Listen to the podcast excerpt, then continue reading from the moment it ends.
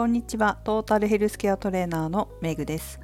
この番組はフィットネスの仕事に20年以上携わっている元看護師の私が独自の視点で健康やダイエットに関する情報を解説し配信する番組です。本日のテーマは自分の体を数字で見るをお送りします。今日は予定通り皇居ランウォークのイベント1回目を開催しました。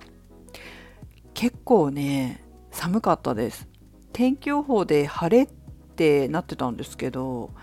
全然曇っておりまして太陽が出ている時は暖かいんですがやはり雲の影に隠れてしまうと風も強かったので寒く感じました。まあでもそれが良い方に実は働きましてえ、寒いとですね歩いてられないんですよ。これ私も前経験しましたけど話したような気はするんですけどね。寒すぎて走っちゃうんですよ。寒すぎるから歩いてられないんですよ。走りたくなるんですよ寒くて。体を温めたくて。それがねあの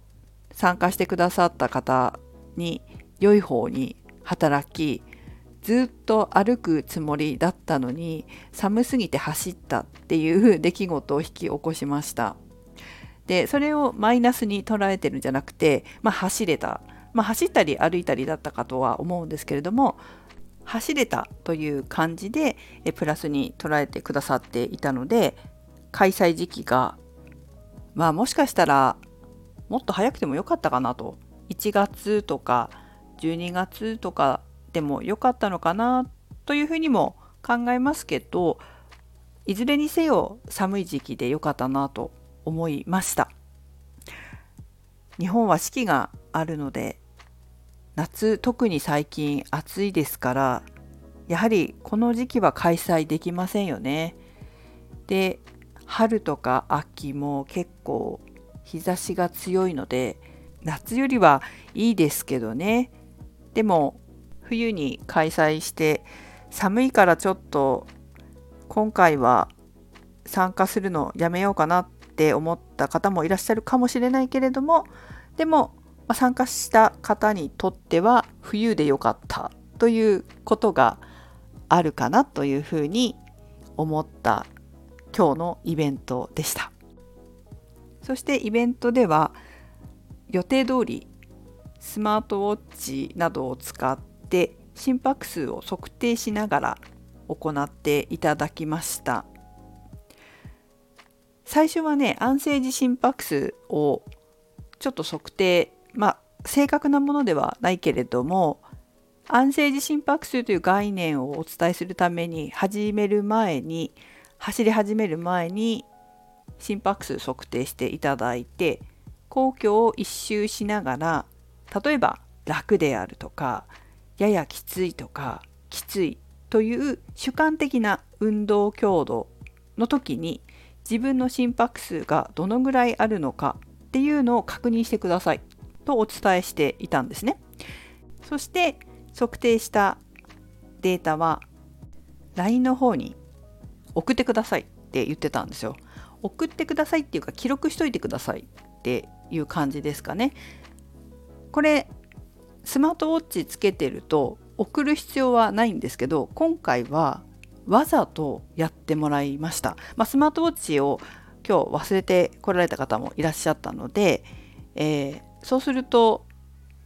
きついなと感じた時に心拍数どれぐらいだったか見ても忘れちゃうんですよね。なのであえて、まあ、送ってもらうってことを今回はしたわけです。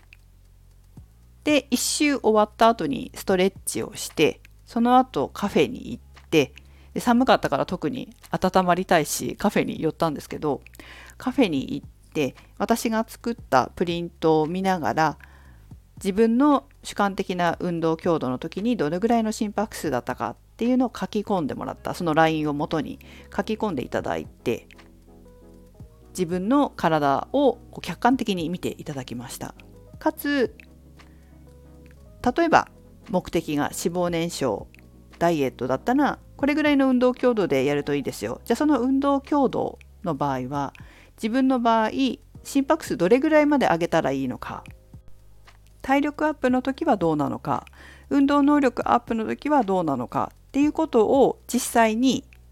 最大心拍数から計算していただいて記入していただいたんですね。でそうするとじゃあ体力アップする時はこのぐらいの心拍数がいいんだけれども実際今日やってみてその心拍数の時は主観的な運動強度どのぐらいだったのかな？っていうことをチェックしてもらいました。そうすることによって自分の運動目的のための心拍数と実際に自分が感覚的に続けられると思えるような運動強度きついだとちょっとずっと続けられないですよね。ただあのややきついとか楽であるとかそのぐらいだったら継続できるなっていう場合はじゃあまずこっちでやってみようとかねそうやって実際とその目標と心拍数を照らし合わせて次回のイベント公共ランウォークの2回目のイベントまでにこのぐらいの心拍数で自主トレしてみましょうみたいなところも設定しました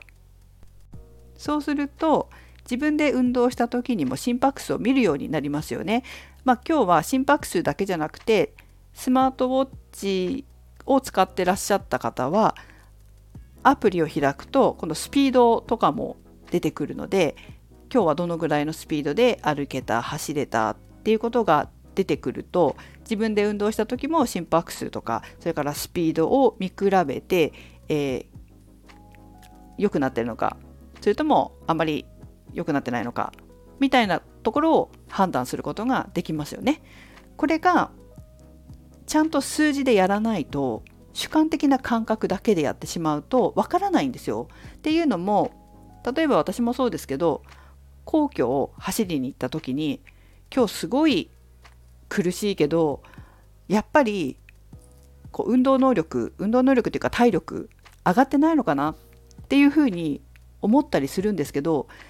実際スマートウォッチ見てみるとあスピードが速くなってるんだとか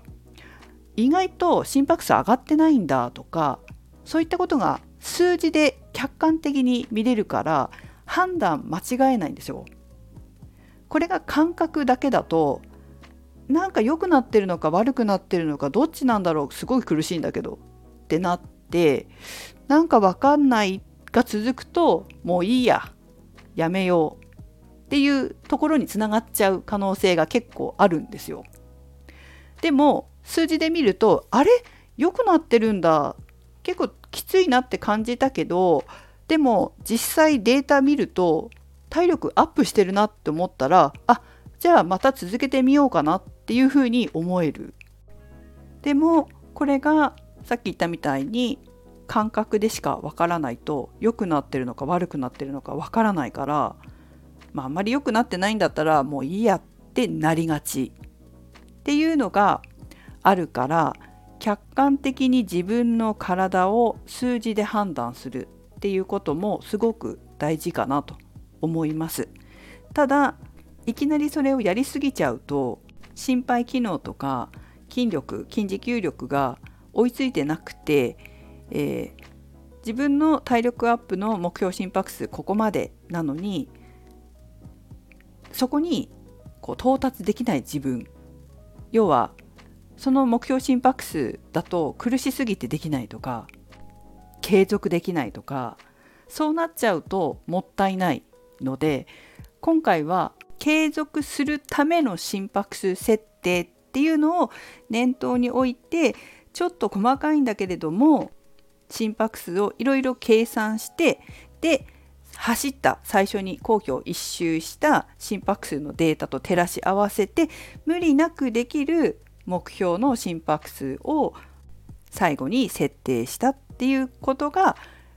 今日の、えー、一連の流れですね。いきなりこの心拍数でやりましょうって言ってもできなかった時に挫折しやすかったり私には無理だって落ち込んじゃったりするのはちょっと避けたかったんですよね。で練習してもなかなかそこまでできない達成感がないってなっちゃうとやっぱりどうしてもやめがちになるっていうかね途中で挫折しがちになっちゃう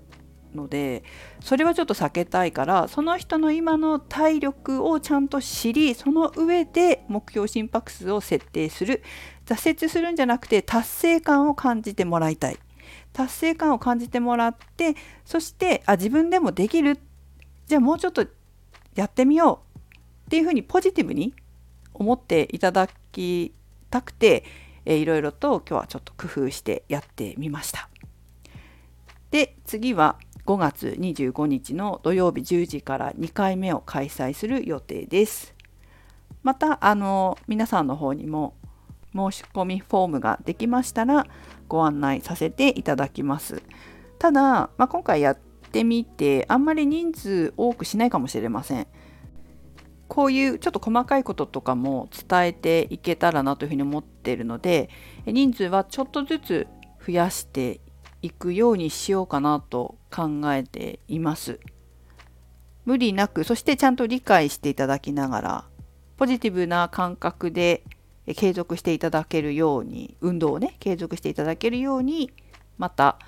考えてやっていこうというふうに思っています。ということで、えー、まあ、ご興味ある方いらっしゃいましたらまた案内しますので、え、お早めにお申し込みいただければと思います。はい、ということで、えー、今日はここまでです。メグでした。